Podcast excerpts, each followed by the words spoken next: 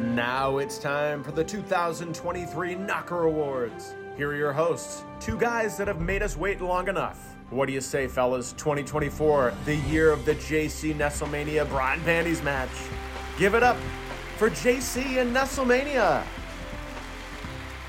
Ladies and gentlemen, it is now time for everybody's favorite wrestling award show of the year. It is officially the 2023 Knock Awards. Of course, I'm Nestlemania. Alongside is for the ride is the man that puts these categories together with, alongside TJ, JC.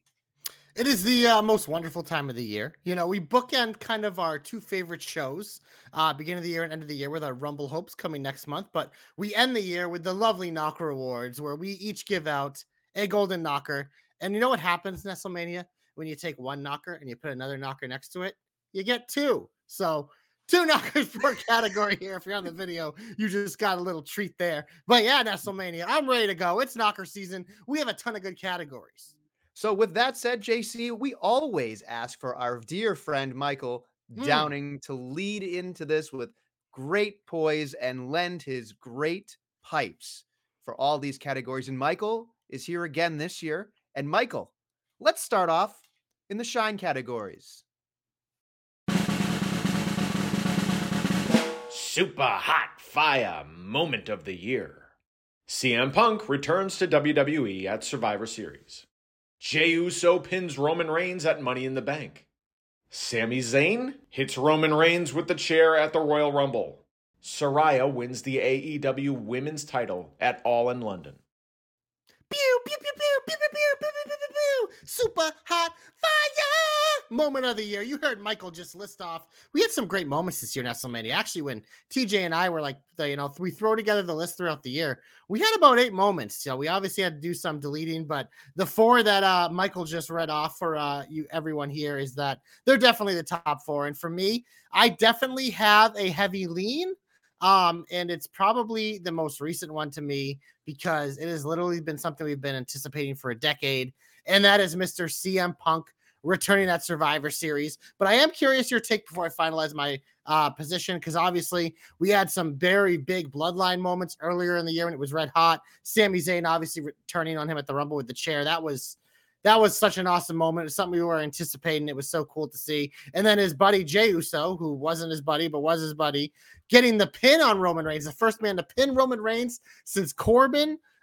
So it obviously wasn't a singles match. It was a tag match, but still a big deal. And then obviously our girl Saraya completed her comeback story by winning the AEW Women's Championship at All In London. That was a great moment too. I love to see it. But for me, I think it came down to Punk and probably Sammy, but I'm curious your take. So I really do love, Paige, as we say, Saraya, we love her here on the program, but I don't think it really is in the same stratosphere as some of these other ones. She's definitely, I don't want to, backtrack and say she's not worth it. She definitely is. But I think these other were kind of just like, you will remember this for the rest of your life kind of stuff. I would think Jey Uso pinning Roman Reigns is a big moment for the bloodline, but I don't think it's the best bloodline moment. I think it comes down to Sami Zayn and that chair shot, and the ruckus crowd of just that reaction is just so huge, and it will stick out in your minds as probably the best storyline of the modern era. And that was a crucial moment in that whole thing, and led off to so many amazing moments before and after and all that stuff. CM Punk, we never thought we were going to see it. He comes back at Survivor Series in Chicago, and the whole world's ablaze. Hell is frozen over. For me, as much as I do not enjoy Phil Brooks the person, I think that 10 years in the making makes it the scorching Supah Hot Fire moment of the year. I'm giving my knocker. You're going to see a trend this year, I think, with Phil Brooks, CM Punk getting the Supah Hot moment of the year, Supah Hot Fire moment of the year. Excuse me. Yeah, get it right. God's sakes, you're botching the gimmick. Supah Hot Fire moment of the year. He goes to CM Punk at returning to Survivor Series and the WWE, because we're off to the races, folks. Yeah, and you did nothing to dissuade me there. You actually picked the one that I was leaning towards. So my Golden Knocker is also going to CM Punk's return, because look it. I love trashing on CM Punk his whole career. It's one of those things, like, I've always appreciated him, but just like this whole like journey of him getting back to WWE, it's just like, it's like a longer form and a very obviously different version than Cody's, but stuff like that I find so fascinating because you get the overlap of real life and character, and it just, it's a perfect melding. And I look forward to see what 2024 has for CM Punk, but he ends 2023 with the JobberKnockers SUPAH HAWT FIYAH moment of the year. Best story. Drew McIntyre is angry. The friendship of MJF and Adam Cole. Sami Zayn and the Bloodline. Uso's emancipation from the Bloodline. Well, there you have it from Michael. Best story, folks. And you know what? We talk about it all the time here in the JobberKnocker. Wrestling's great, but what drives television and pay-per-views, PLEs, is the story. And we've got the best four nominations here. There's a lot to choose from, a lot of meat on the bone, as we say. But I'm curious. Yeah, there you go. JC's hashtag. I'm sorry, I'm not even going to bother. Not even going to bother. The meat story of the year. The meat story of the year. Oh, man. Gotta love the filet mignon story of the year. Anyway, so look, there's a lot going on here, right? We know that when it comes to the story, the Bloodline is front and center, right? Mm-hmm. That is the most story-centric thing we've ever seen. So there is the Usos emancipation. We know that Sami Zayn and the Bloodline in general was amazing. MJF and Adam Cole's friendship was good too. But Drew McIntyre, folks, although end of the year, is very interesting to me. It's since, like, what do we think? September? It's been happening? Maybe it feels like relatively kind of just happening, but it's so potent, and I'm loving it. I'm kind of leaning towards it, JC. What do you think? I think you might have a little bit of recency bias here. And this one, it's a tough one to have because if we look at all these nominations, they're all kind of flawed in terms of timeline because obviously the Grouchy Drew thing is still ongoing. The Sami Zayn and the Bloodline, a lot of it happened in 2022. We just got the massive payoffs at the beginning of 2023, and that led through eventually. And then obviously, like, the spring and summer was kind of the pickup was the Usos emancipating themselves from it. We've seen Jay just put himself on this whole other level. Jimmy's kind of regressed, which has kind of soured that one for me a little bit. So I don't know if that's going to get it. And then the MJF and Adam Cole friendship was just, AEW caught lightning in a bottle when they had this stupid fucking tournament with random tag teams, and they literally caught it and they were running with it. And then you just had unfortunate things kind of happen, but that storyline is still fully like not over. Cause obviously that's like intermingled with other things, and we'll see what 2024 holds. So a lot of the times when we get to this category, I feel like there's always one that played out completely in the year and that stands out. But this year it just, I mean, I think it's not a bad thing that all these long-term stories are kind of bleeding around, but yeah, I don't think Grouchy Drew is going to win it for me. Honestly, for me, I think it's the like penultimate stuff of Sami Zayn and the Bloodline versus that like hot fire, like few months MJF and Adam Cole had right away, but I could be convinced. So I'm curious what else you have to say here. Well, as you just said, all those things, maybe it's just because I'm so excited about Drew McIntyre doing something, and I still have lost my bet. So I'm waiting on my t-shirt. Apparently that's beside the point. Don't make me forgetting. That's okay. 2024, maybe I'll remember. No, you won't. That's okay. You'll come back in 2025 or something, I'm sure. It's hard for me because when you look at you can't say the Bloodline in one or the other. They kind of meld together. But the Usos to me was important, very important, but it doesn't happen without Sami Zayn. So I feel like Sami Zayn takes the Usos out of it, right? Like as just much like as the last category, right? It just the Sami Zayn is like the catalyst, the domino for everything. That man might be half Arabic and half Canadian and whatever, but goddamn, is he just amazing? 100%, just amazing. He's 100% Usi, I can tell you that. He's 100% Usi. But man, it's tough because I'm looking at this and I think you've swayed me with the MJF, Adam Cole, and Sami Zayn stuff. I'm gonna go out on a limb here. Okay. I'm going to pick MJF and Adam Cole because here's my logic with this, right? Grouchy Drew, you made a good point saying that it's still ongoing and it's still in its infancy, right? We were waiting for it to really contribute here. So I have to not do that. Like we said, Sammy is more important than the Usos, in my opinion, in terms of the storytelling. So that's where Sammy is. So it's down to MJF and Sammy. However, the real problem I have is the payoff with Sammy and the Bloodline. When we get to the tag titles, boom, WrestleMania, big moment. After that, it just fell off the face of the earth for me. And I thought that tag team was just trash. across the board. I think Adam Cole, even with a broken ankle and foot, has still contributed to the story in a way that I'm still interested. And that happened in what, like July, August, September? Yeah, remember they did that dumbass tournament. But it's just like, it was, because remember All Out in August was where they met in the main event, which is a huge deal. So I'm going to say, based on the brochachos and the bromance and the whole thing, and MJF being the unlikely babyface in this entire thing, mm-hmm. that is very interesting to me. So I'm going to give MJF and Adam Cole my Golden Knocker for best story of the year. Yeah, we might have agreement on this one, because the more you talked about, the more I thought of, like, one of the few positive things in AEW has just been this renaissance with MJF, and it doesn't happen without this storyline. And yeah, I mean, the Sami Zayn, the bloodline thing, it was so incredible, but it really was a 2022, 2023 story. And like you said, we felt like it maybe ended a little flat. But yeah, no, I'm also going to give it to MJF and Adam Cole. Oh my God. First two categories were agreeing, but you know what? It happens sometimes, Nestlemania. So MJF and Adam Cole, MJF could be picking up a lot of knockers tonight, but he's getting two right now. Rivalry of the year. Adam Hangman Page and Swerve Strickland. Carmelo Hayes and Ilya Dragunov. Christian Cage and fatherless wrestlers. Cody Rhodes and Brock Lesnar. Hey, you. What you doing? Some people would call us rivals sometimes, WrestleMania. Some of us. About the rivalry, I'm like the Yankees. You're like the Red Sox. I kick the shit out of you most of the time. So is it really a rivalry? Of course it is. But, you know, some of us just win. Some of us just lose. Winners over here, losers over there. But WrestleMania, we had a lot of winners and rivalries this year. This is another category. It was jam-packed with stuff. There was a lot of good stuff. All the shows have someone pretty much represented here. Two from AEW. But this was a strong category in terms of in-ring, out-of-the-ring, everything. And it's a tough one to decide. But I will say two of them kind of stand up. Oh man, it's hard though, because there's three that are so good. Pretty much for me, I'm not giving it to Mello and Dragunov. I think They're in rain. Okay. Their in rain was probably the best in rain rivalry of the year. And their story obviously is still ongoing, and Trick's a part of that.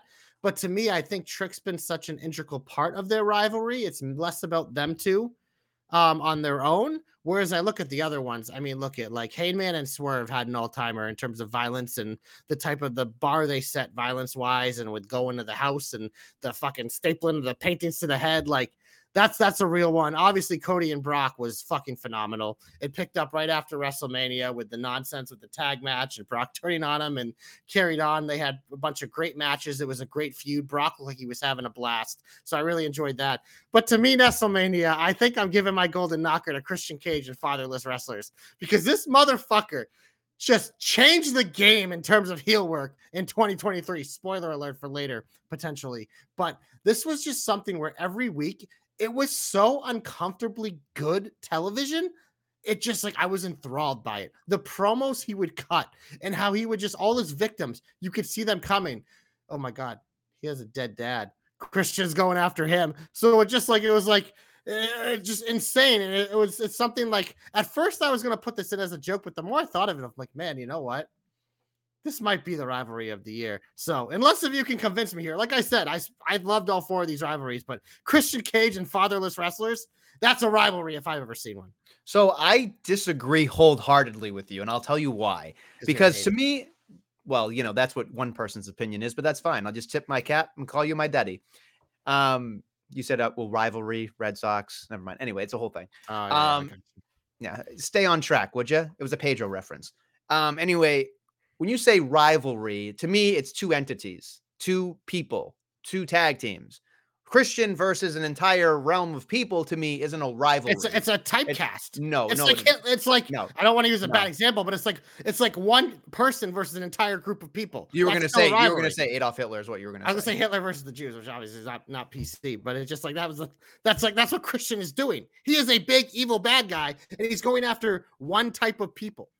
I'm just saying it's not a rivalry. It's a rivalry. No, it's not. It is. I don't know. I'm looking at the category here. 1, 2, 3, 4. It's listed rivalry. It's not. I think this is an erroneous nomination. Erroneous nomination. Well, that's up for debate. That's fine. But what I'm telling you right now is it is off of my list for the Golden Knockers because of that alone. Because it's stupid. I'm going to say right here, Carmelo Hayes and Ilya Dragunov, amazing in-ring work, as you stated. I didn't necessarily love the extra accoutrements as the feud went on. That's not the strongest one for me. It comes down to Hangman Adam Page versus, Swerve and Cody Rhodes and Brock Lesnar. So this is a doozy for me, a doozy of a doozy. A doozy of a doozy is how it actually goes. A doozy of a doozy. Sorry, JD. So look, I've had a lot of shit in my life today. That's behind the scenes. Reach out and grab that shit, baby. Yeah, great. It's all over my walls. No, look, I really, really, really, really love rivalries. What am I going to remember for the rest of my life? When I think of a rivalry, I think of Bret and Owen. I think of Hogan Warrior, Austin Rock, Triple H Mankind. You can go on and on, Rock, everybody, Rock Cena, whatever. What's going to stand the test of time in my mind? To me, the visual of Swerve and Hangman bleeding is going to be in my mind for the rest of my life. Now, at the end of Cody and Brock, that handshake and hug and the hand raising, that at the end of it will stand the test of time for me. It's tough because they both have monumental moments. But I'm going to go with Hangman Adam Page and Swerve getting my Golden Knocker, because I like the uncomfortableness of going into the house, all the extra stuff with Prince Nana, everything up into it. And they made so many barbs with the, you're getting fat and lazy and I'm going to take your spot and be the first black champion. It just felt cool to me. And it's something that, not that Cody Rhodes and Brock Lesnar were handcuffed, because they certainly weren't, but I feel like Cody would have loved to have blood and Brock would have loved it too. And that would have made it a blood rivalry. So I feel like blood wins out overall. Okay, Moxley. They didn't need that. Was the thing. Cody and Brock was that good without blood. They didn't need to draw finger paintings on their fucking forehead. Let me pick you. Let me guess. You pick Cody? No, I told you. I'm picking Christian Cage and fatherless wrestlers. Erroneous. That is the 2023 rivalry. That is the dumbest pick of the year. That is the one that I will remember forever. The patriarchy. Christian Cage set the tone. These are all good nominees, but this one stands a head above the rest because you know what? Yeah, I see it all, baby. On that note, from one father to another, let's ask Michael for the next category. Male Superstar of the Year. Cody Rhodes, Gunther, MJF, Will Ospreay. Well, we all know that JC loves male superstars of the year, but I'm going to go off and into a tangent here and say that I don't have to waste any more time and say he's going to pick Cody. Maybe. No, there's no. But Nestlemania, there are three like top of the line JC guys on this list, and like you are. And another guy. Underestimating my love for Will Ospreay. Obviously, MJF. He's the quintessential guy that JC would love. And then, I love the hell out of Gunther. There's no denying the year he had. So these are four incredible nominees. But yeah, I'm picking Cody Rhodes. There you go. This man won the Royal Rumble. He made event at WrestleMania. Lost. He had the moment. He had one of the fucking rivalries of the year with Brock Lesnar. No, he didn't. No matter what, he did have one of them. It was just nominated. He had one of the rivalries of the year. You're an idiot. You literally, the way you just went through it, he had the best rivalry in WWE in 2023 because it was your runner-up to an AEW team. So you are erroneous. You are a moron, but it's Cody. The answer is always Cody because everything Cody does, people pays attention. Cody's the draw. Cody's the superstar. Cody's the one that everyone wants to see. Cody's selling out arenas. Cody's got the best entrance in the game. Cody's got the best presence in the game. Cody's doing the most appearances. Cody's doesn't fucking lose matches ever, except for the Roman Reigns in the main event of WrestleMania. Hopefully that's changing in 2024, but yeah. The superstar of the year, it's Cody Rhodes. Number two, I'm giving it to MJF, but Cody Rhodes is number one. He is the superstar of the year. And if all goes as planned, he'll be superstar of the year next year as well. I couldn't hear you with his junk in your mouth. If his junk was in my mouth, you would never see me again. I'd be a happy second wife to Brandy. I can't birth his kids, but I can help him raise them. I don't know what to say. Cody Rhodes gets my Golden Knocker. The end. Wow. Michael, that was easy. Female Superstar of the Year: Becky Lynch, Bianca Belair, Rhea Ripley, Toni Storm. Well, Nestlemania, we just picked our male Superstar of the Year. Now we got to pick our female Superstar of the Year because we have a bunch of amazingly dominant women, as Michael just spelled out. Some are timeless. Some are powerhouses. Some are on their own. Against the wall. That sounds a banger. And also, some people actually call them man, but this is a female Superstar of the Year award. But a man is nominated? This is insane. But yeah, Nestlemania, this was an interesting year because obviously we've had some dominant women's champions. Both shows, AEW's kind of had like a fucking hot potato going on where it's just, I think Toni could have been like a 3-time champion this year. I don't even know. I know Sheeta's been a multi-time champion. Saraya had it for a hot minute. So that one's been kind of all over the place. And, you know, Toni's really had a strong finish, but I can't ignore her first like 8 to 9 months of the year. So for me, she's a distant fourth behind, behind the 3 WWE women. To me, this is really a 2-horse race. Bianca, obviously, she probably got my award last year. She was very dominant for the first half of this year. Obviously, it kind of tailed off a little. She took some time off. She's one of their biggest draws, but she's 3 for me. To me, it came down to Rhea Ripley and Becky Lynch, and they're obviously both on Raw, so it's impressive that 2 women from Raw can be nominated for this. But obviously, like, I feel like the critique with Rhea is obviously the in-ring. She really didn't have a ton of competition. But to me, and the reason why she's going to get my Golden Knocker slightly, ever so slightly over Becky, because Becky had an amazing year, and we'll get on more on her in a minute. But for Rhea, it's just like, she was kind of the focal point of like the main thing on that show, which we never see as a woman. Like, she was leading pretty much an all-male faction besides herself. She was larger than life character. She's someone that gets a reaction from the crowd no matter what. Her stuff with Dom has been fucking A+ shit. Anytime she interacts with Priest or Finn or anyone else, or the showdown she's had with like the stare downs with Solo and other men on the roster, it just, she feels like she's on a different level than everyone else. Obviously, her and Becky haven't crossed paths. We're probably in for that in 2024. But to me, it's just, I have to pick Rhea. And I understand that in ring, when she was in the ring, I think she had great matches, but I understand that the competition didn't feel like it was there. But I think part of that is because she was just so dominant that there was no competition. And that's enough for me to give her my Golden Knocker. It hurts me to say that you're right in a lot of ways on this one, but it's true. So I'll say it. Okay. Toni Storm pre-timeless Toni was dog shit. She would not have been on that list. Not on the list. Wasn't for timeless. If it wasn't for timeless Toni Storm, she wouldn't be on the list. So yes. I agree that she's not. When I think of superstars, I think Bianca Belair. But like you said, was in and out, gone for a while, got cashed in on, the whole thing. Like, she hasn't been the focal point of the show. Becky Lynch was the focal point of 2 shows, though. Agreed.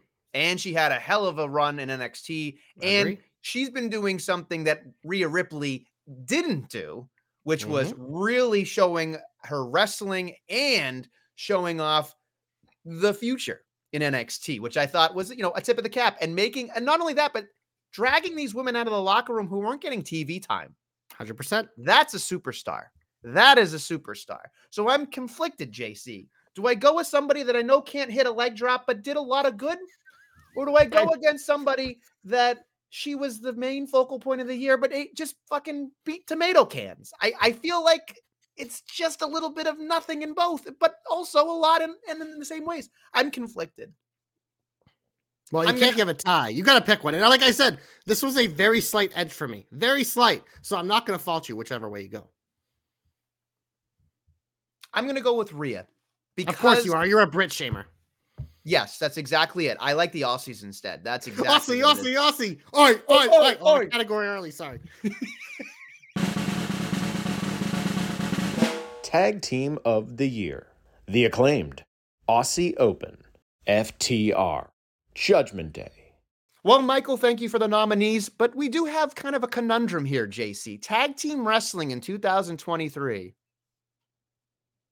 You're going to leave me hanging? We're a fucking tag team and you're going to leave me hanging? Hot tag.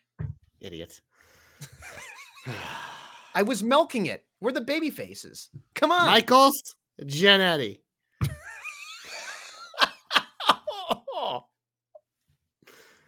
That would hurt if it wasn't true.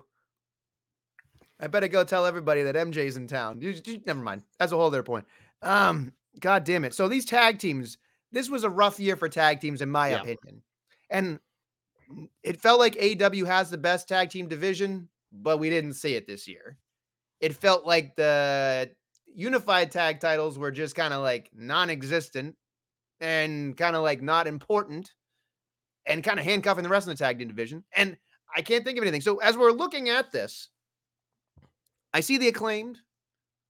Everybody loves the Acclaimed. Everybody loves the Acclaimed, but do I love them enough to give them my knocker? No, I don't. We had to even four in the category. Yeah, I know. Aussie Open, ROH. Oi. Yeah. They won the ROH tag titles, so that's at least they won something.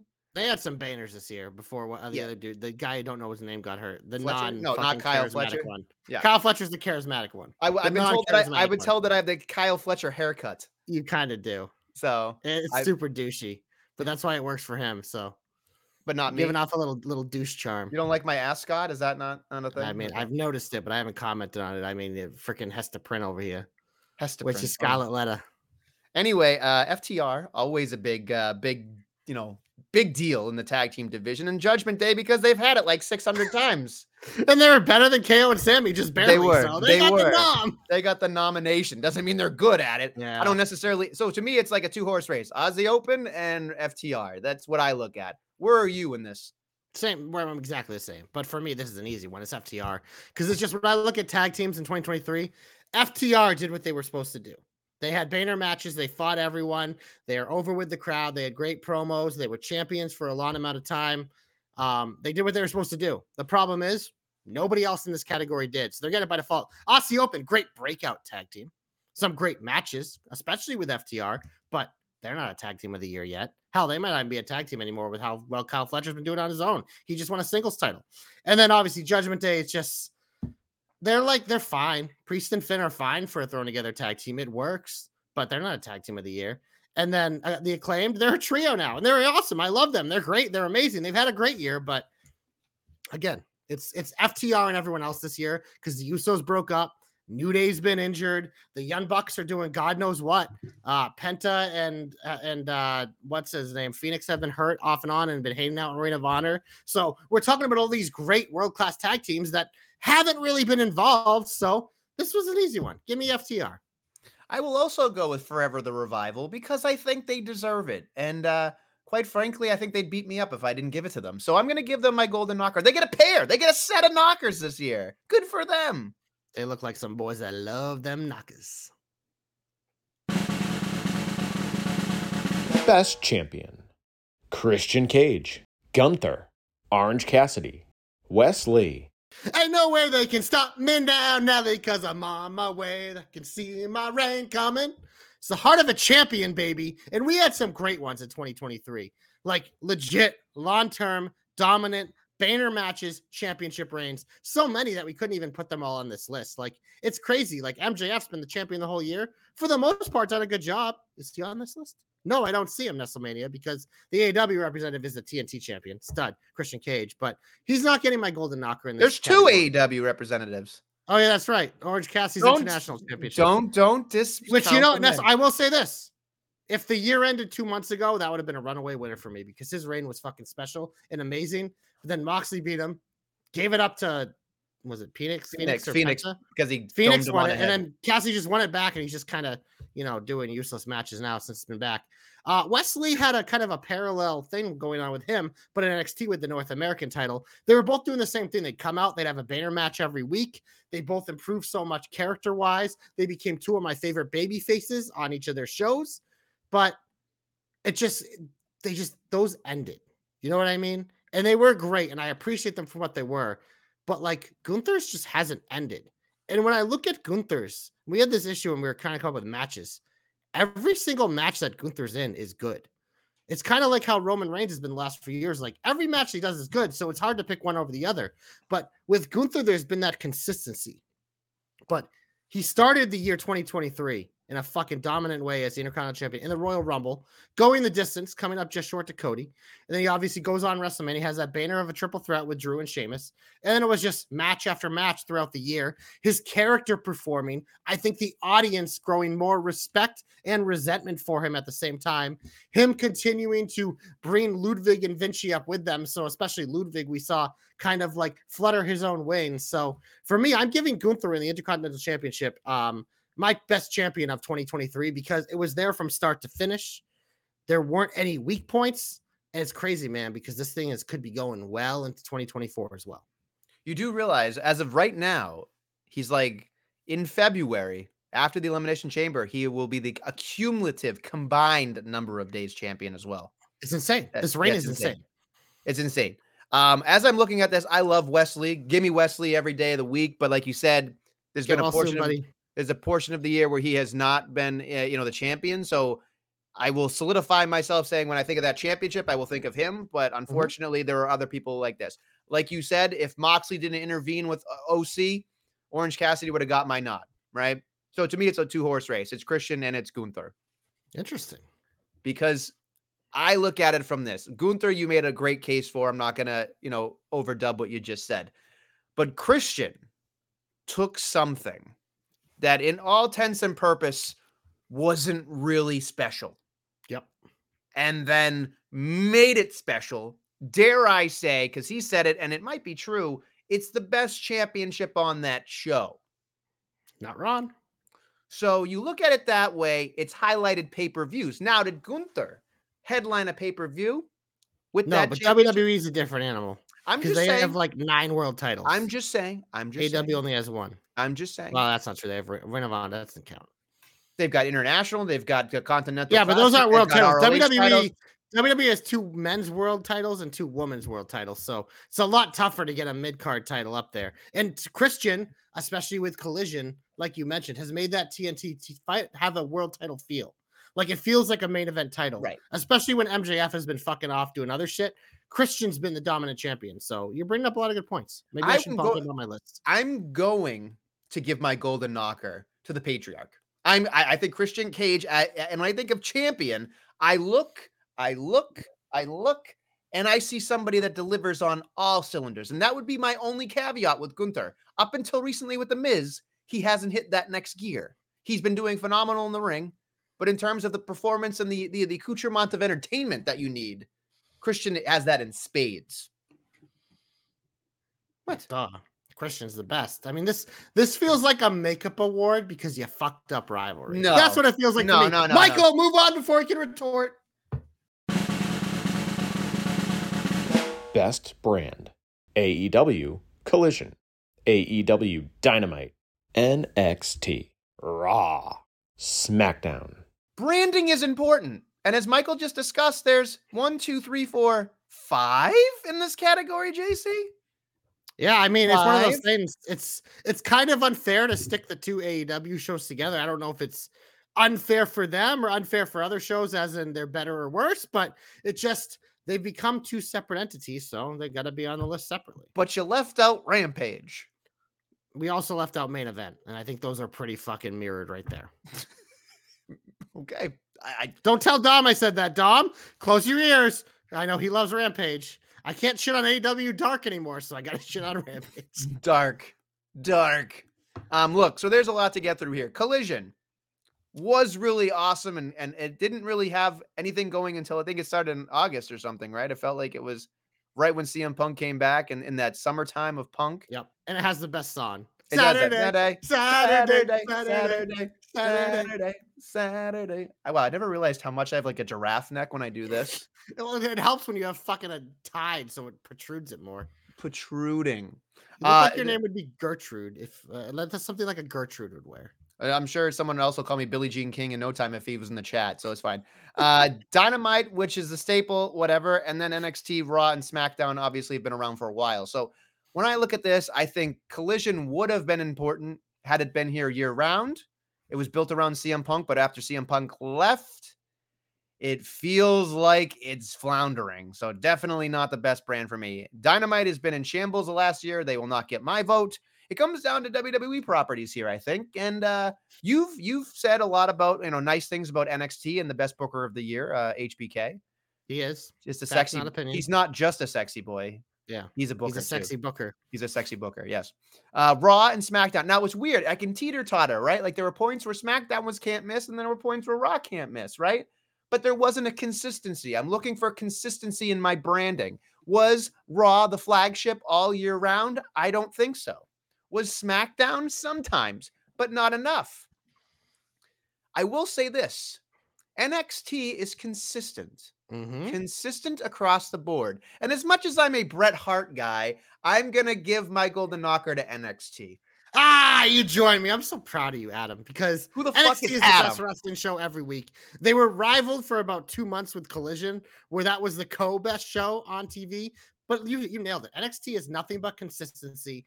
They are constantly, everyone on that show has a storyline, has a purpose. The matches are fresh. You're watching these talent try new interesting things. They take risks, whether they're good or bad. It just, it's every week. It's a joy to watch. I sit down. I enjoy watching it. It's the show that my thumb gets the most rest on because I barely fast forward. I fast forward almost nothing on NXT. Whereas on Dynamite, I mean, especially with this Continental shit classic, I watch that show in fucking 5 minutes now. SmackDown has been a pile of shit most of the year. It's been good when Roman Reigns is around. When he's not around, it's kind of lacking. Raw, honestly, for me, if I were to rank the shows this year, I'd put NXT 1. I'd put Raw number 2 because I think this is the best year Raw has had in a very long time. I think they've kind of found the formula with the 3 hours where it's just kind of like have some longer matches, especially with people that don't get featured as much. And I think it's helped round out their roster. I think they found a way. I think the Judgment Day has had a really good year in terms of backstage segments. People like The Miz kind of like eating up time in a good way. The third I'd probably going to give to Collision just because of the peak 2 months. That peak 2 months was enough to get it to 3. And then I get to the fucking shitstorm. I'll put SmackDown 4. The Dynamite, the D stands for dirt because that's where it belongs. That show fucking sucks. It is fucking miserable to watch every week. Like, what the fuck are we doing, Tony? Figure it out. Dynamite used to be must see. Now it's must fucking not watch. That show is shit. Worst brand of the year, AEW Dynamite. But NXT's getting a pair of knockers, right? Yeah, loving the Gold Knockers. Best heel: Christian Cage, Dominic Mysterio, Don Callis, Gunther. Now we are in the heat. This is my section. Get him off my TV. Get him off my TV. Get him off my TV. The best heel, the man that gets, or the woman that gets the best heat, that gets people upset, angry, and they're just despicable. Across the board, we have four in this category, and some of them stick out like a thumb. Some may have been arrested. Some might just be deplorable when it comes to being a father, and some just might be an old school end boss. They're very different in different ways. It's a beautiful category. It really is. And I look at this and I think, who do people boo the most? That's what it comes down to me.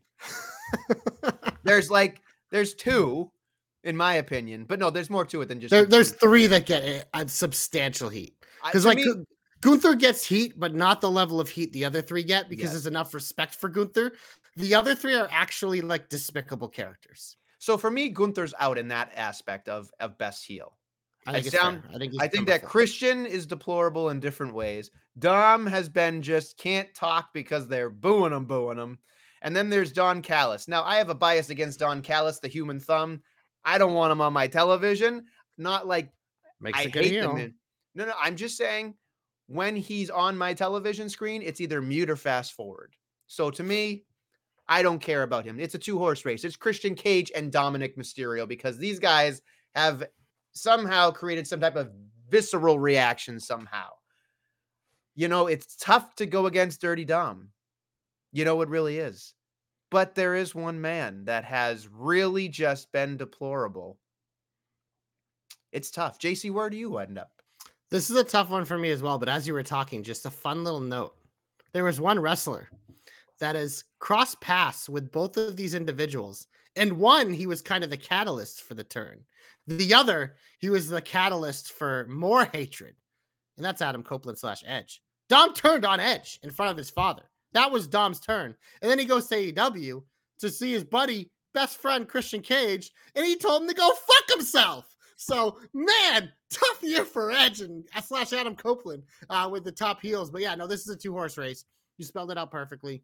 Callis is an incredible character heel. Like, he is just so fucking annoying, and you hate him. But it just, like, it's not the level of what Dom and Christian are, because they're actual superstars. They've been superstars that have been champions this year. They are superstars that, like you mentioned, get that visceral reaction. Dom, you can't even hear him speak, like you said. Christian, just fucking, he is the old school veteran, but the things that he says, the things that he does are as heel as they fucking come. And his fucking scowl is one of the best heel scowls of all time. It's one of the reasons I've always loved Christian is his facials. I've always been elite. But Dom has also entered the elite facial category in 2023.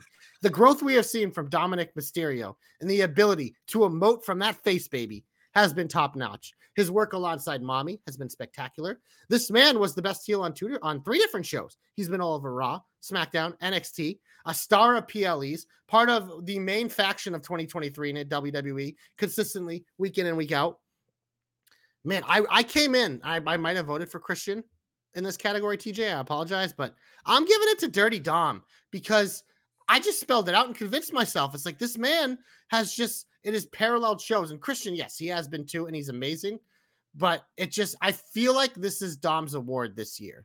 Like, maybe it's the fact that I think Christian's gotten a lot of love from us already, deservedly so. But it just feels like in terms of heel, you really have to judge it by the crowd. And the fucking crowd hates Dom. So Dominic Mysterio, you're getting my golden knocker. Another point about this that I definitely want to make is there's almost a level of you giggle when Christian's on television because you enjoy it.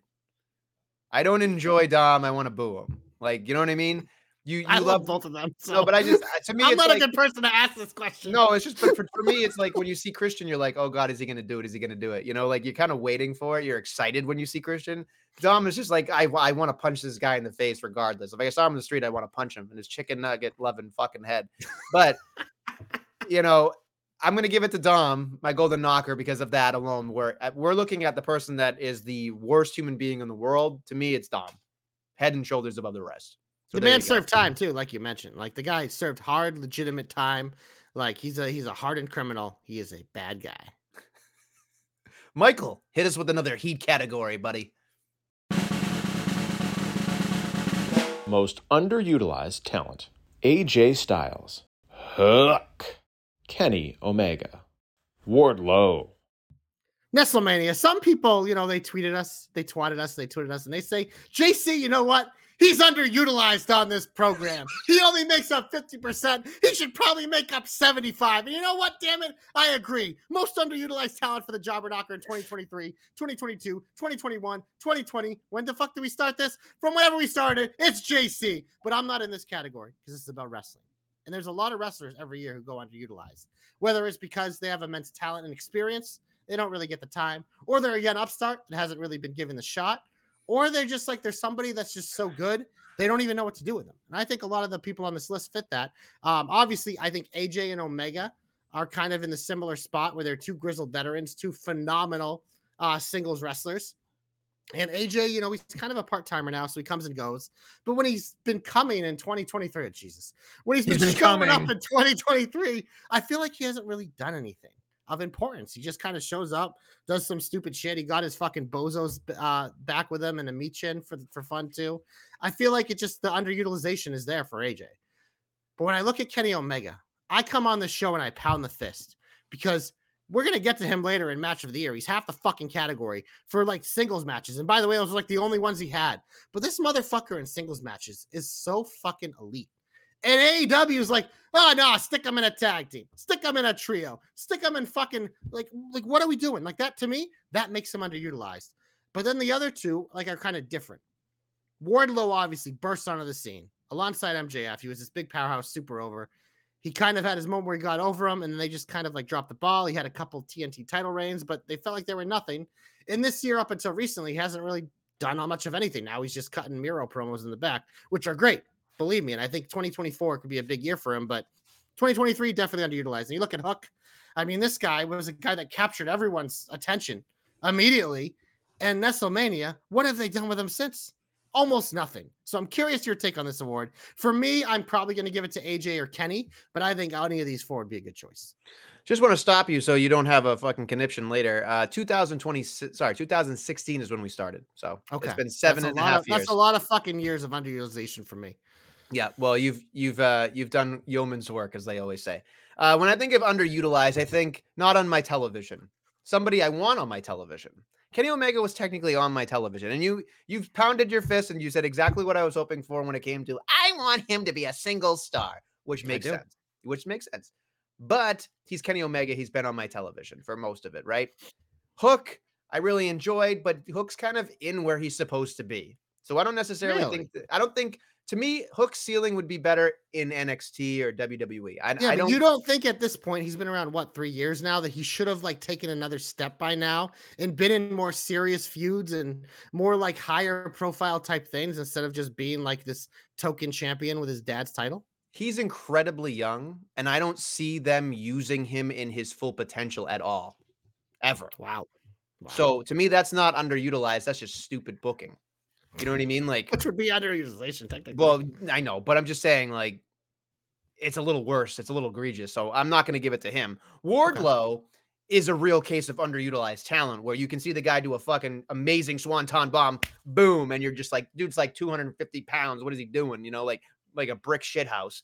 And then there's AJ Styles, who was, the quintessential phenomenal guy, but didn't do a lot, and then came back and then left. And then, so for me, I'm looking at this as the two-horse race, but to me, I'm talking myself into it already. I'm going to pick Wardlow because I look at Wardlow and I see what I'm looking for. You can look at him and go, on a poster, on a cup, on a production truck, in a fucking, you can look at him and you can see it. And the fact that he's not even there and they've dropped the ball consistently with him, I think at least twice, if not three times, it seems like this year alone, that is more egregious to me than AJ Styles not being there. So for me, I want to see Wardlow, Big Daddy, Ward Daddy, do something special. And maybe 2024, they'll flip the script on us. But that man is a world champion in his own right. And I think it's now or never with him. So that is my golden knocker for Wardlow, because that man is a fucking train. Yeah, I think you raised the perfect points for him to be a pick for you, because he is that young, next generation type superstar you're looking for, face of the franchise type player. Whereas the two that I said I'm leaning for are people more on their back nine. But I'm going to give my award because I think you're right about him not being around. I think I have to give it to AJ Styles because I think that is a tiebreaker. WWE apparently did not want none this year, but I want some. So hopefully, because look, we're in the twilight years, man. And I think with Omega, him working hurt, I understood why he wasn't in as many singles injuries. We obviously saw he had the emergency whatever thing that just happened to him. So he's going to be out a while and get some well-deserved rest. Hopefully when he comes back, we get some singles matches when he's healthy. But to me, I think you kind of narrowed it down for me with why my case had to be AJ. But I think your pick of Wardlow is perfectly picked as well. But either way, both these companies got to figure it out because they got a lot of talent that is being underutilized, like me. Michael, hit us with another category, my man. Leapt the Dolphin. What could have been? AEW storytelling. Cody Rhodes finishing the story at WrestleMania. CM Punk staying in AEW. Kevin Owens and Sami Zayn's tag title reign. We're leaping dolphins here on the JobberKnocker. We personally don't leap the dolphin very often. Well, you do, but I don't. I've never leapt the dolphin in my life, but we watch a lot of wrestling Nestlemania, and there's a lot of leapt the dolphin moments. Those what could have been, those missed opportunities, those things that kind of changed the entire direction of something. And obviously, for me, there was one defining thing that set the tone for the entire year. And then one that is with my most important guy, and that is Cody Rhodes not finishing the story at WrestleMania.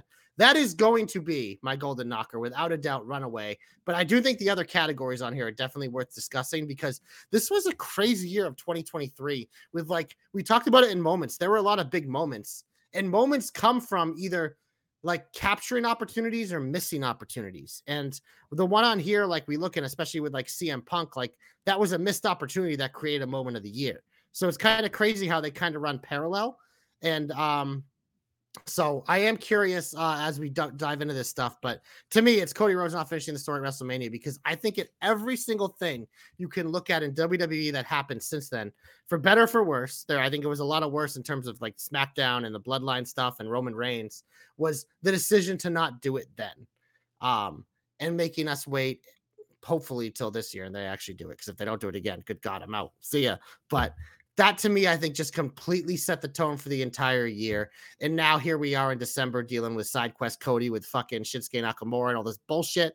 And me hoping that he's going to win his second straight Rumble. But curious, what do you have here? Flipper, faster than lightning. Sorry, when you said Lep the Dolphin, that's all I could think about. There are four in here that are absolutely amazing for different reasons. But I will say this. What do you say? What could have been AEW storytelling? It's true. It's true. What could it have been? The guy writing's in a fucking dunce. I'm sorry, but it's true. You know what I mean? It's fucking terrible. Fucking awful. Get out of here with that nonsense. Cody Rhodes, you made an absolutely A+ case for Cody Rhodes. I do not have a problem with that pick at all. CM Punk, we'll talk about in a minute. Kevin Owens and Sami Zayn's tag title reign. I did want to see more of what was going to happen with these guys. I told you, watching them defend the titles in the TLC matches was all I wanted. I wanted fucking car wrecks. And it wasn't until we got the end of their reign with the fucking hockey jerseys and the fucking kabooms that was like they wanted to do that, and then they fucking lost them. And I was so angry because I thought that would have been something. But back to your point, that wouldn't have happened if it didn't happen without Cody somehow. There was some type of trickling in that aspect of too. So to me, it comes down to Cody not winning and CM Punk in AEW. So as much as I love the idea of Cody, I am interested in the idea of what CM Punk would have been in AEW, because you can compare apples to oranges, where he came back in WWE versus he came back in AEW. It seemed like he was having more fun in AEW at the beginning, at least, right? Oh, yeah. Everything fresh is great. Right, the honeymoon phase. But I will say this match, strictly just from a money standpoint, CM Punk was the top merchandise seller. The tickets were going out of the fucking thing. They built a show around him.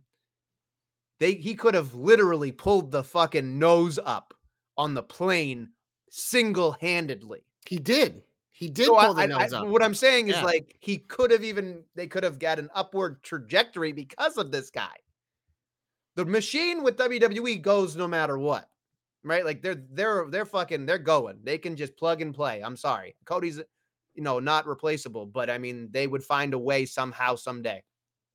Yeah, that's how it works. But AEW, think of the money they left on the table with CM Punk, Kenny Omega, CM Punk, Ospreay. I can go down the line. CM Punk and anybody against the Young Bucks. CM Punk and Hangman again. CM Punk, Swerve. You could Keith Lee. You could go down the fucking line.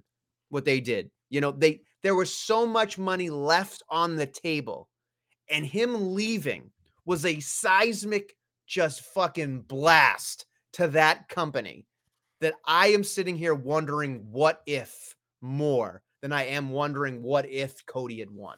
So for me, I'm going to give my knocker to CM Punk staying in AEW, because my wheels keep turning more and more and more, thinking I would have fucking wanted to see that. I wanted to see this. I wanted to see that. What if AJ came back in AEW? You know what I mean? Like, that would have been cool too, right? Like AJ Lee in AEW, that would have been awesome.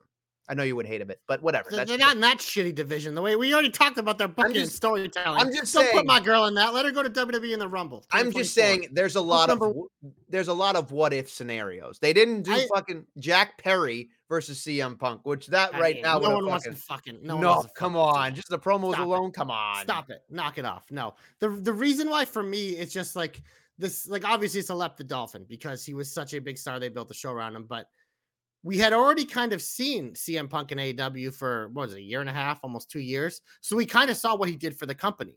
He built them up. He became the top merchandise seller. They built the show around him. So we kind of saw his impact. And obviously that was fresh. So over time, it would slowly decline, but you would hope since it raised that other people would be able to feed off his stardom. Like that was like putting him with Ricky Starks made a lot of sense because I think it did really help Ricky's stature in the company and to the fans. But to me, like that's why it's obviously left the Dolphin because it's fucking insanely stupid how that all played out. And he's probably at fault. The fucking Elite are at fault. Tony Khan's at fault. Jungle Boy's at fault. Every single person in the locker room is probably at fault. The fucking people who run that company besides Tony Khan who work with him and don't tell him no, they're at fault. But in terms of like what could have been, it's like I kind of saw what it could have been. And it was great. And they ruined it.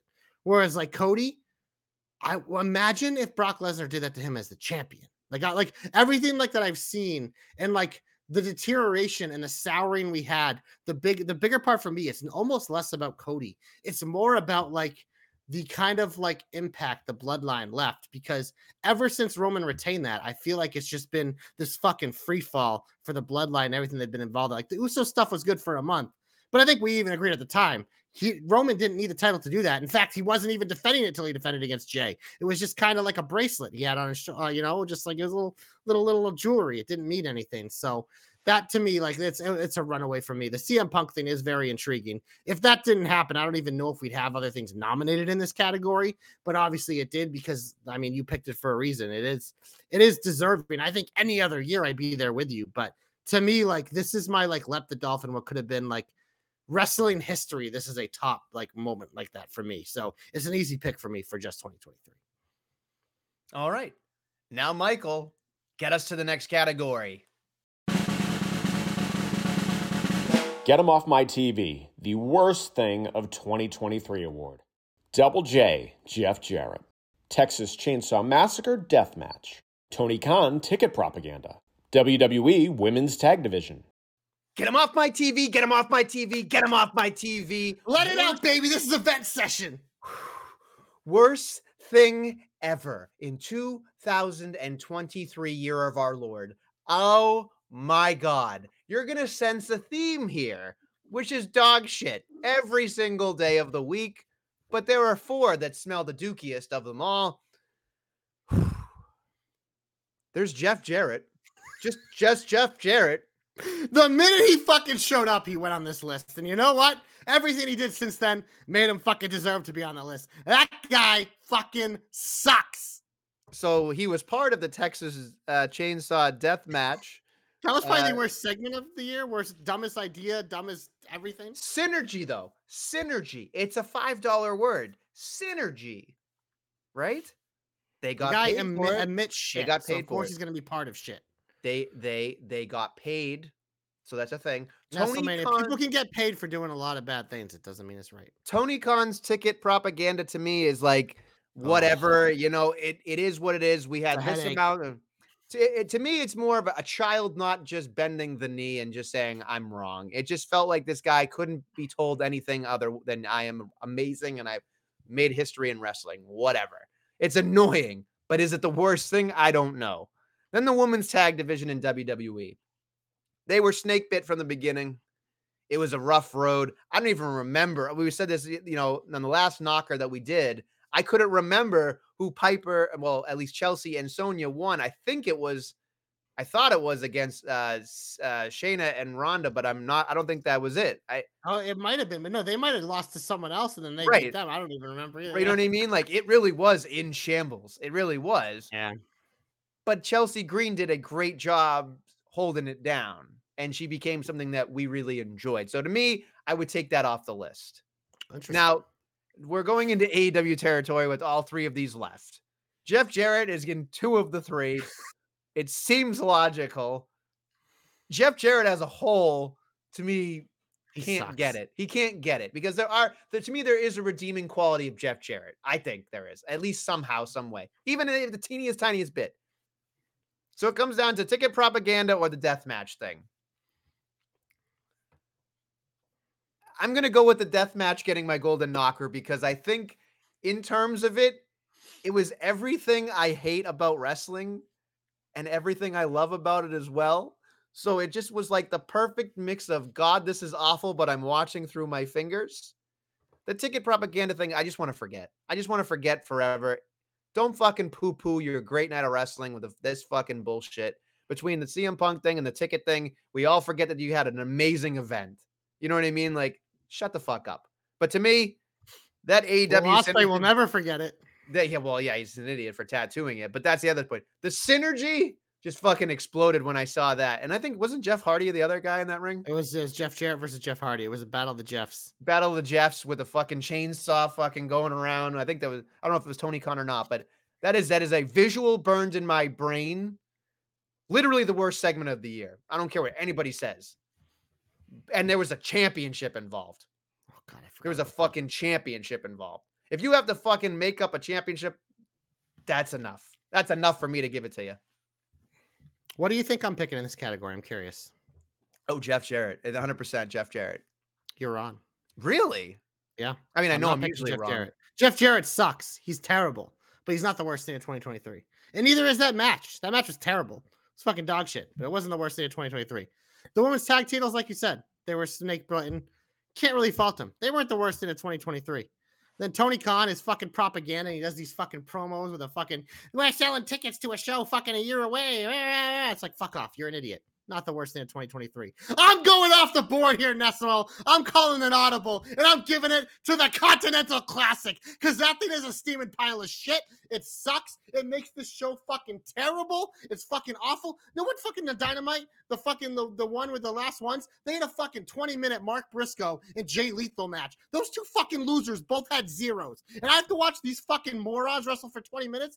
Somehow Jeff Jarrett wasn't a part of the Continental Classic, but his fucking teammate and buddy here, Jay Lethal, was. Worst thing of 2023. The Continental Classic, it sucks. It blows. Get it off my TV. I never want to see it again. Fucking Tony Khan having a fucking New Japan jerk-off session. You're a fucking loser, moron. Oh, and by the way, we have a fucking triple threat in one of the semifinals because his rules are fucking shitty. He's a fucking moron. This thing sucks. It's a waste of my time. It's actually saved me a lot of time because I fast forward the fuck out of it. Doesn't even get the 32 weeks. It gets the skip 5. Because what's 5 times 4 in Nestlemania? It's fucking 20. And that's how long all these dog shit fucking matches are. It's fucking dumb. It's the reason why we laugh at your storytelling, you fucking stooge. Continental Classic, get it off my TV. I never want to see it again. I think this is a JobberKnocker first going off the board. TJ's going to be pissed. I mean, pissed. Look, we came up with these. We finalized them a couple weeks ago. And I've been fucking dealing with Dynamite. And it's like, how am I watching Dynamite in 10 minutes every week? Oh, wait, because it's a bunch of useless matches. Fucking Jay Lethal and Mark Briscoe, Nestlemania, were both 0-4, and they had a 20-minute match. What the fuck? Put it on Dark. And I know you don't have Dark anymore, so don't fucking show it. Nobody cares. Good God. And they got a fucking This Is Awesome chant. Those fucking virgins in the crowd. Go take a shower and fucking, figure it out. You figure it out, you fucking losers. Absolute fucking losers cheering that match. Get the fuck out of my face. The precedent that is now set in Knocker Awards history. I mean, it literally has to be something that happens after we finalize the nominations, and this has mostly happened after that. I cannot believe that is a candidate out of nowhere. I wasn't planning on doing it, but as we were talking about it, I'm like, man, all these things sucked. But you know what I hate more than all of them? But don't you fucking Continental Classic? But don't you have recency bias against this though? No, because this thing I'm gonna hate forever. Because this is the epitome of why AEW sucks a lot of the time. The Continental Classic is the perfect representation. Wow, I did not see that coming. My jaw legitimately dropped because that was special. That was special. I think that's all we have for heat. So Michael got out of our system.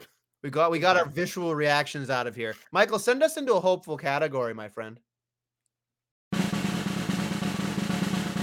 Newcomer/acquisition of the year. Dragon Lee, NXT SmackDown. Lola Vice, NXT. Lyra Valkyria, NXT. Jay White, AEW. Nestlemania, what do we love on this program? New. Fresh meat!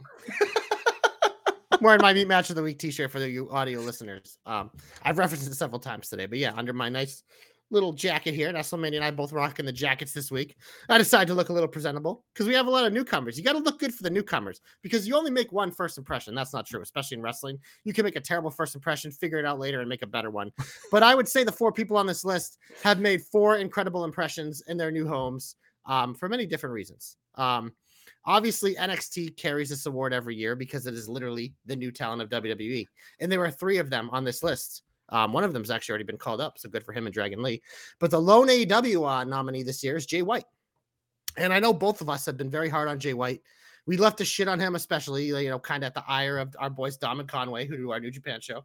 Kind of like to shit on him because, you know, it's just like, this guy's whatever. But I will say this, Nestlemania, it was a little bit of a slow start in AEW. But the biggest beneficiary of all the CM Punk bullshit happening was Jay White. She was immediately elevated into the star of Collision.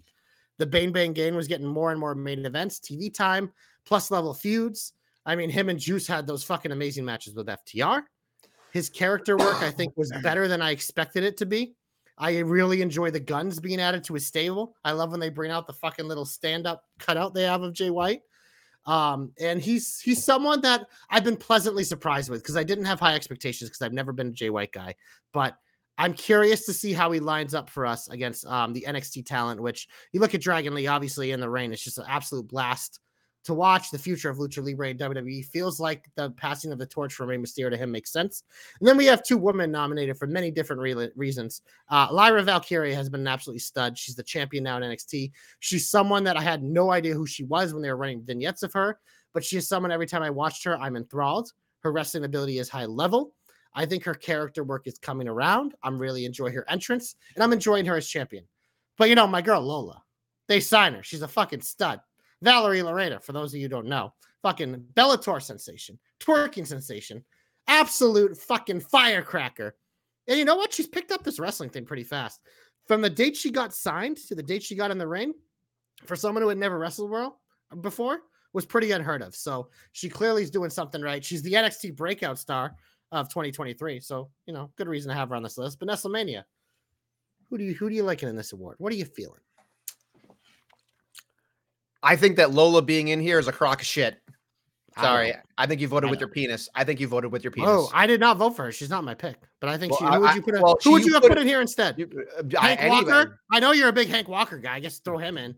Yeah, Hank Walker. Fucking you know what's funny? So here's my other thing. When you said acquisition of the year, that you didn't put in Edge as it, you know, because he's been shitting AEW. Everyone's been complaining about him. I'm just saying. You're treading different waters. Him and CM Punk have barely been around to do anything. He's an acquisition for WWE. Yeah, but for like it's like a one. You're giving him an award for 1 week. No, these people have been acquired for the entire year.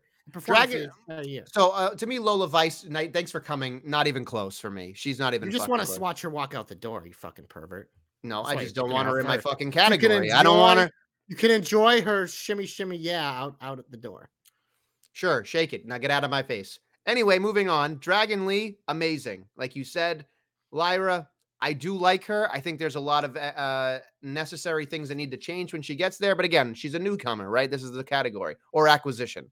Jay White, like you said, I thought he was overhyped.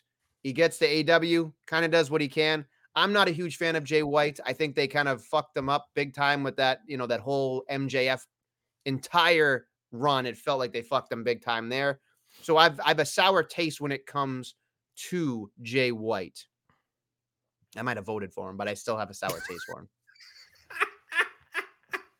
This is why it's erroneous to vote, TJ. Don't let us vote. We'll just fucking do whatever we want. No, I like voting. Who doesn't like fucking voting in polls? Like, I'm gonna hold my hat in my hand and plead to God that Lucha Libre is built on this guy. I'm gonna give my golden knocker to Dragon Lee.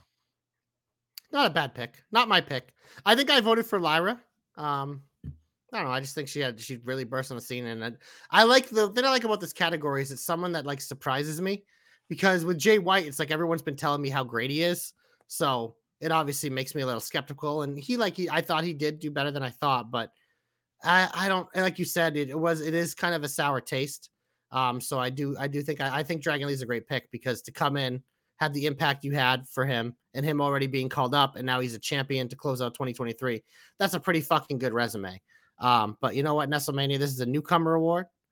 And since you were fucking throwing shade, I'm just gonna give it to Lola Vice as a fuck bullshit. You to you. She won the breakout tournament, so that makes her a breakout star. So fuck you. I'm giving her the award, and you're gonna have to deal with it. But it's only because you were so negative about it. You screwed Lyra out of award, and you made me give it to Lola. So because you voted with your penis, I did not. I did this out of spite to you. This was a spite pick.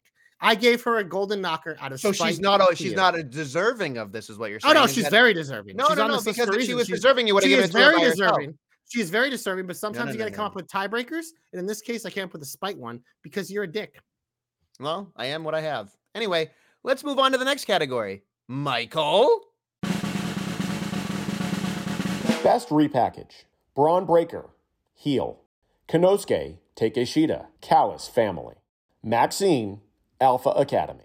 Toni Storm, timeless. JC, I'm not a fan of the small package. I have a huge package, but we're talking about repackaging here. And hold on. I know you're not a fan of a small package, mainly because you have one. So you're kind of upset that something that describes you is used as a move. Don't say you have a big package. It's like, we don't believe it. I don't come on here and say I have a big package. I have a regular package. I'm not going to come out here and lie. So don't go lying to the people, Nestlemania. Medium package. Yeah, there's nothing wrong with a medium package. It's medium. At a medium pace. So most people have. It's true. Anyway, we're talking about repackaging because sometimes you need to you can only go as far as you possibly can as that kind of character. And then you decided, I'm going to go right when people think I'm going to go left. And you do a little bit of difference. And it makes a difference. And I think these four specifically have me very enticed. And as I looked at this list, I thought to myself, this is a category that I could believe all four could win. And I love that. I love that these four are all deserving. And we aren't grasping at straws here. So when I look at badass Braun Breaker, that guy is main event anyway. We know it. But now he's got the confidence, right? And I think that character switch did something for him. Takeshita was really just kind of there. And then he joined the Don Callis family, beat Kenny Omega. I don't know if it was 2 or 3 times. I think it might have been 3. That's a big deal. They're pushing him. He's got the erroneous giant Dr. Thumb with him. Great, wonderful. That's beside the point. Maxine went from models to a thank you and wrestling. So, and she's wearing a bra with a singlet. So a lot of people can't, say anything bad about that. So it is what it is. And then timeless Toni Storm, as we talked about. I mean, you want to talk about reinvention. Jesus Christ. I mean, the accoutrements, the et cetera, the gaga that comes along with her is just special. So, JC, I'm gonna whittle it down for me. Okay. Takeshita, see ya, Dink. Not in there. 4th place. Thanks for coming. Braun Breaker, not a stretch for me. I'm going to go between Maxine and Toni Storm for me. Mm-hmm. I'm curious how you feel about this. So I came to that same conclusion but for different reasons. The Braun one, when it happened, it was just something we were begging for with him because we get this a lot of times with these big baby faces. It's just like, man, let him cook as a heel, and he did, and it happened pretty early in 2023, and it was one of those things like he did it. It's like okay, he's main roster ready, but we're still waiting. So he's just kind of like this stuff with Von Wagner was a lot of fun. He's had a lot of good fun things in between, and the repackage was amazing, but I don't feel like they've captured it as much as Maxine and Toni have, because Maxine, it was just instant. It was the model stuff just fell apart. She did a great job with that, but it's just it was incredible how instant and seamless it was. Cause I would have never expected if before I saw it, if you told me, oh yeah, they're going to stick Maxine with Otis and Gable. I'm like, what? But the first time I saw her with them as the hype and doing the thank you, the first segment we had of Chad Gable getting her ready. I was just like, oh my God. They fucking got something here. And not only have they got something, they've built on it, and it's gotten even better. And the same thing can be said about Toni Storm. I mean, this woman has been a huge flop in AW, just pushed to the moon, given title reigns that nobody feels like she's deserved. And then all of a sudden, she loses the title, and it was the best thing to happen to her in her career because she becomes this cuckoo, goes into fucking noir land, and becomes timeless, and it's just like, wow, this gimmick. And now it's she's one of the best things on the show, so much so they had to give her the title back. So for me, Nestlemania, I'm not giving a tie. I'm going to pick one eventually, but I agree. It's down to Maxine and Toni Storm, and it is a very tough one to pick. I don't think it's as tough as you think, though, JC. I'm going to go with the easiest pick in the world here, and it's timeless Toni Storm getting my golden knocker because this woman has black and white. She's got Luther. She's got, was her name? The new Mariah girl. Mariah May, excuse me for not knowing. That whole thing, then she gets on commentary. She has backstage segments. To me, she is not just the best thing in the women's division. She might be the best thing on their programming, period. So that's just, she's better to me. I can go a week or two without Maxine. I can't go a week or two without Toni Storm. Timeless Toni Storm, anyway. Well, what I would say to that is, thank you for coming with your take, because I'm going to disagree. I'm going to give it to Maxine. That's bullshit. Like I said, this is a slight win, but I was just blown away about how well this worked, and I still enjoy them to this day. I look forward to what they do every week, which you don't always feel that way about like mid-card type acts, but they're a lot of fun, and they've seamlessly snuck in Tozawa with them, and her like going out with Tozawa like this past week on Raw and stuff was great as well. So I think it's fair that both women deserve a knocker. So we'll split the knockers. Each woman gets one. I give mine to Maxine. You give yours to Toni, and everyone's happy. I'm not happy. You should have given her a set. No, they sure he has a set, you know, just give her a single on the side, a little try action. You see what she said last? You see what she said? She said, speaking of tits, here's Saraya. Yeah. Yep. Unbelievable. She can't miss. Anyway, fine. I'll bend the knee. Let's move on to the next category, shall we? Yes, sir. Comeback of the year. Carlito, CM Punk to WWE. Randy Orton. Trish Stratus. Don't call it a comeback. They've been here for years. Nestlemania. This is always a fun category every year, because what is better in wrestling than a comeback? And we certainly had a lot this year. So many so that your girl Nia Jax got bumped off this list. I will say, in the Royal Rumble when she returned, a little joke between me and TJ, I threw Nia Jax on the list, and he immediately texted me. So, you know, just what did he say? What did he say?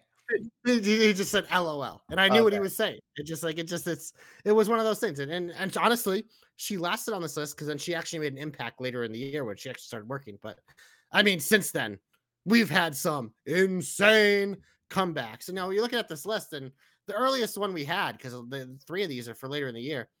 Well, Carlito, I guess, was early, but he, much like Nia Jax, didn't come back again for a while. But Trish Stratus was the one who had come back from the long-term break, was on TV every week, was going up against one of the major superstars in big spots week in and week out. And it was like, oh my God, as much as we have not enjoyed this, we could possibly get to the end of the year and she could be a serious contender for this award. But throw her out, baby, because we got three other guys, strapping lads, well, two strapping, one punky, coming through that door. I've been ready to give this award to Carlito forever. Because Nestlemania, I come on our fucking Rumble episode every year. And what am I hoping for? Him to spit in the face of somebody who thinks they are cool. And when that happened in Puerto Rico, his return, that was fucking awesome. And he looked great.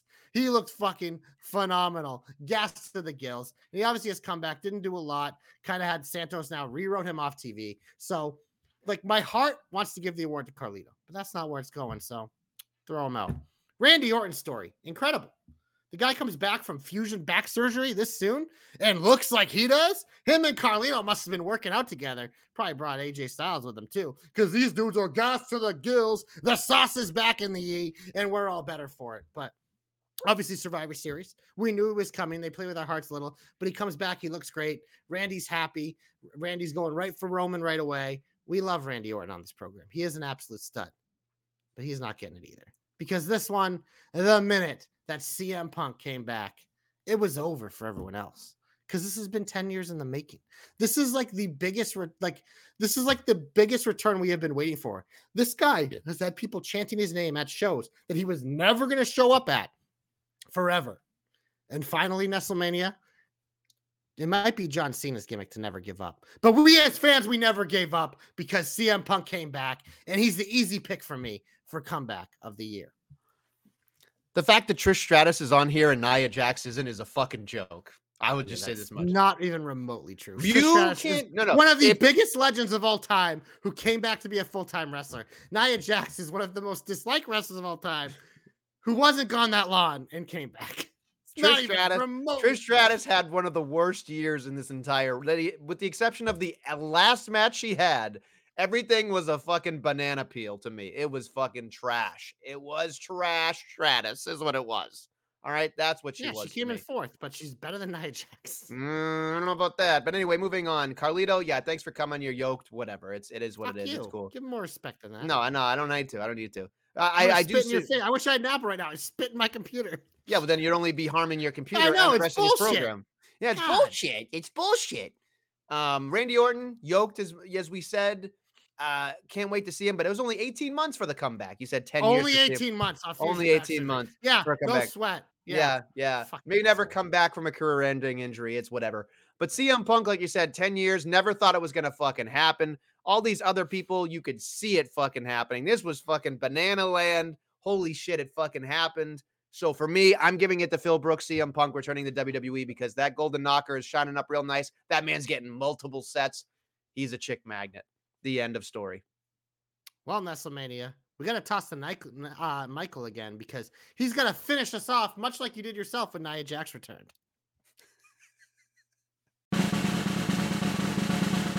Match of the year.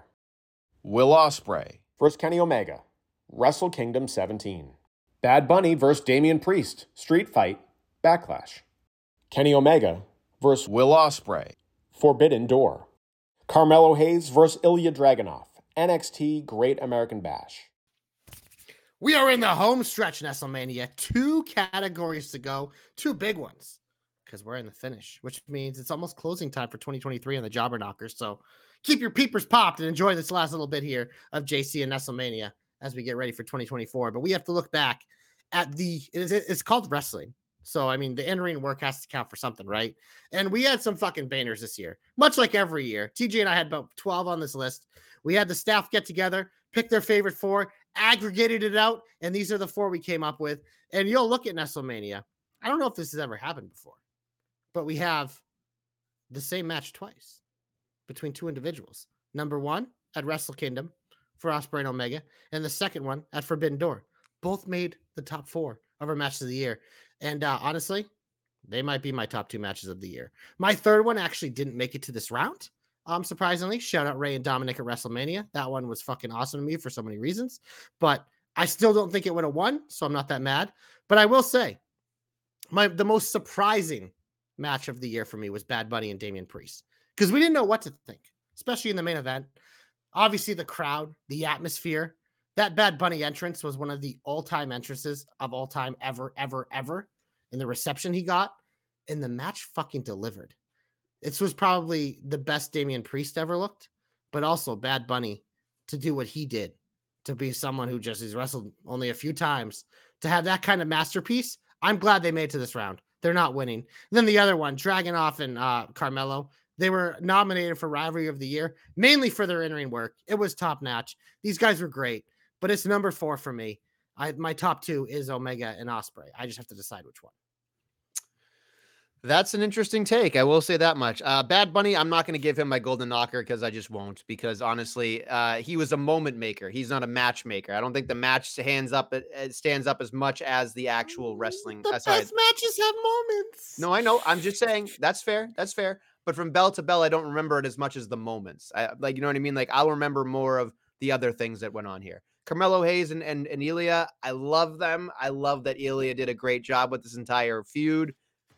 He's amazing, and obviously I'm a Mello guy from way back, but they're my number 3. So it does come down to Ospreay and Omega. It comes down to Ospreay Omega. And I'm wondering your thoughts on this, because to me it's almost like, if I remember correctly, the Forbidden Door one was when Ospreay finally beat Omega. Is that correct?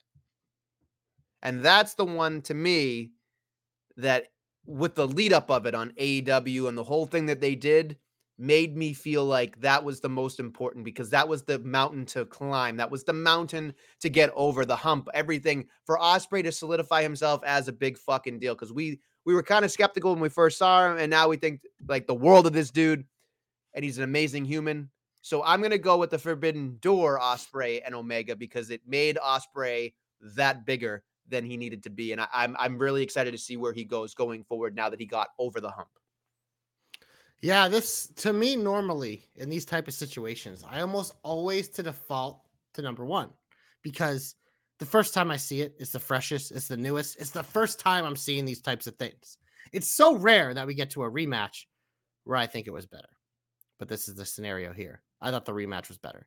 It was, the atmosphere was awesome. I thought Ospreay leveled up.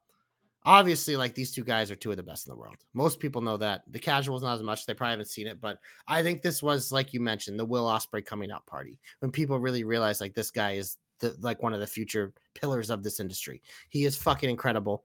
I won't so much say passing the torch, because Kenny Omega has a lot left in the tank. But in terms of, like, a prime guy passing his prime to the next guy, it felt like it could be that. And to me, it was one of those things where they had callbacks to the first ones, but they had so much new stuff mixed in.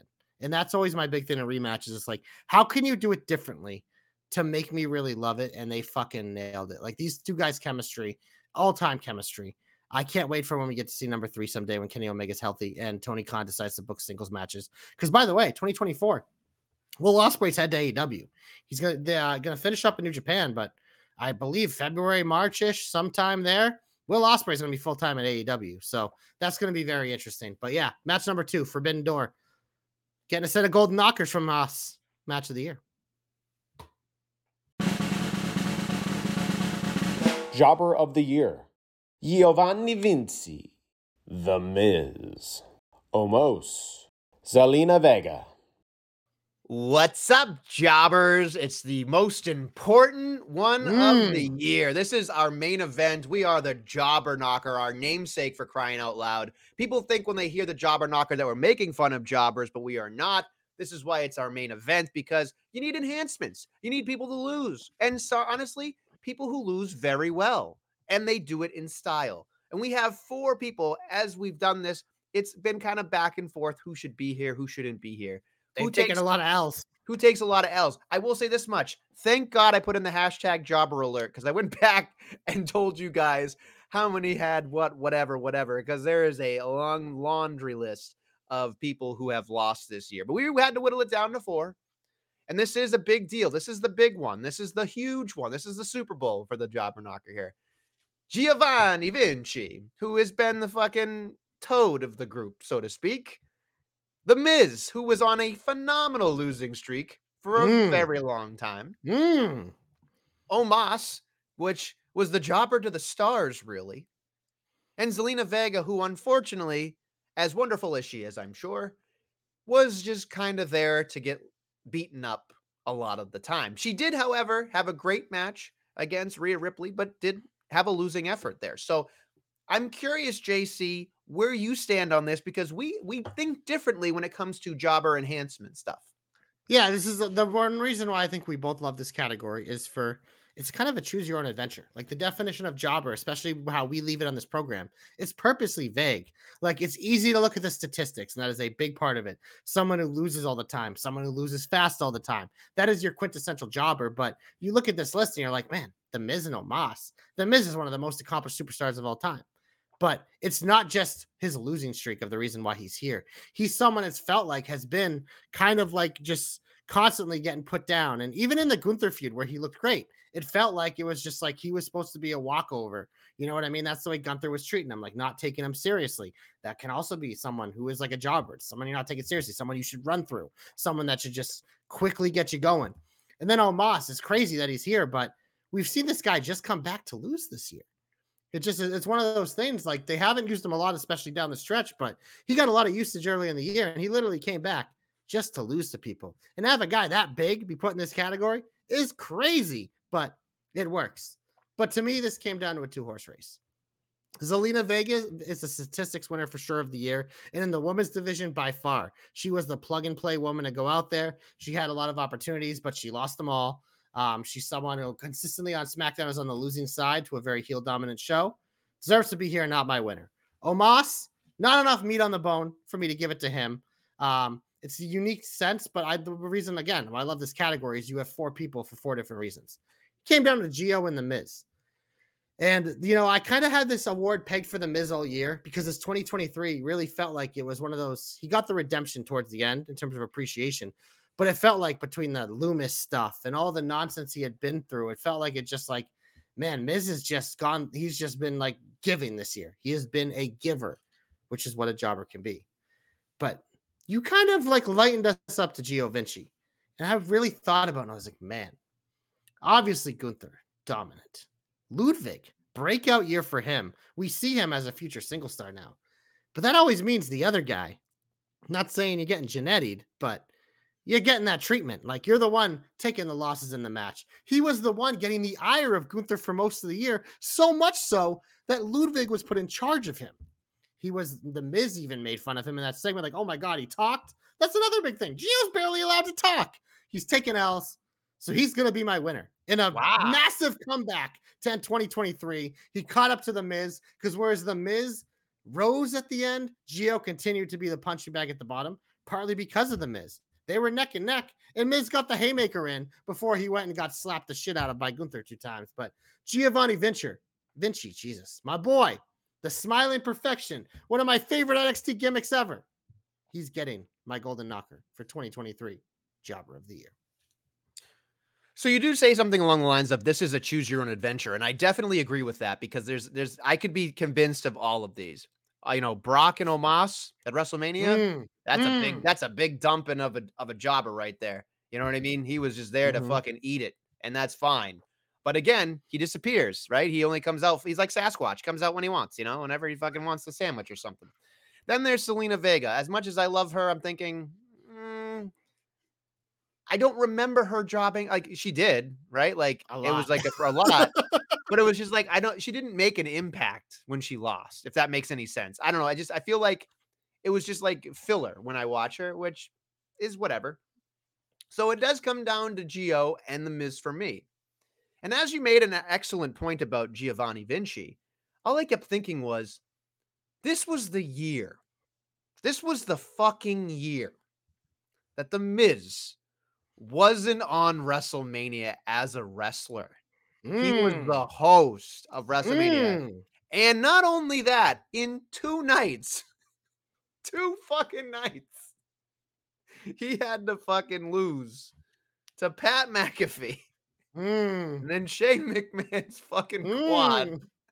And then fucking Snoop Dogg. You want to talk about a knockout punch? Yep. He jobbed on the biggest stage of them all in glorious fashion, and did it with a smile. And to spin it in a positive way, he can lose as much as humanly possible and still be the fucking Miz.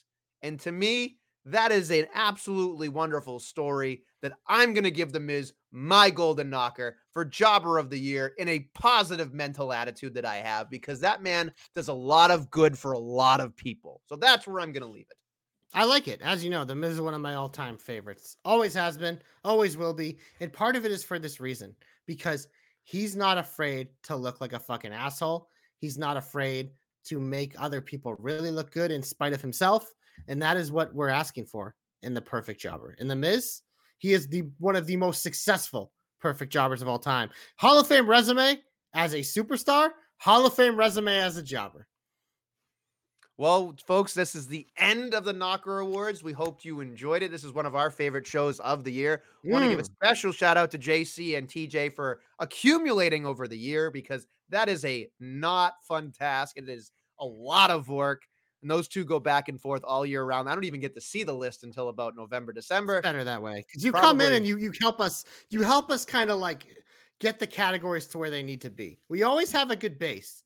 But there's always a few categories where we're like, we really need the Nestle, like little spritzel. The Nestle little magic? Spritzel. No, I'm not giving you magic. Nestle magic, yes. The Nestle spritzel. No, Nestle magic. Yes, no, that's right. There ain't no magic in you, baby. Oh, come on. There's a little bit of magic when I come on the show. It's fine. Anyway, I want to give a special shout out to everybody, especially Michael Downing for lending his golden pipes as usual.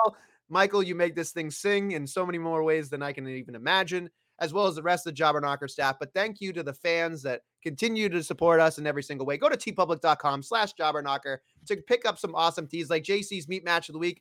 Or if you want to get cursed by me, go get a Nestle Curse Tea. And anyway, we got a lot of mouths to feed on this program, so help us out when you can.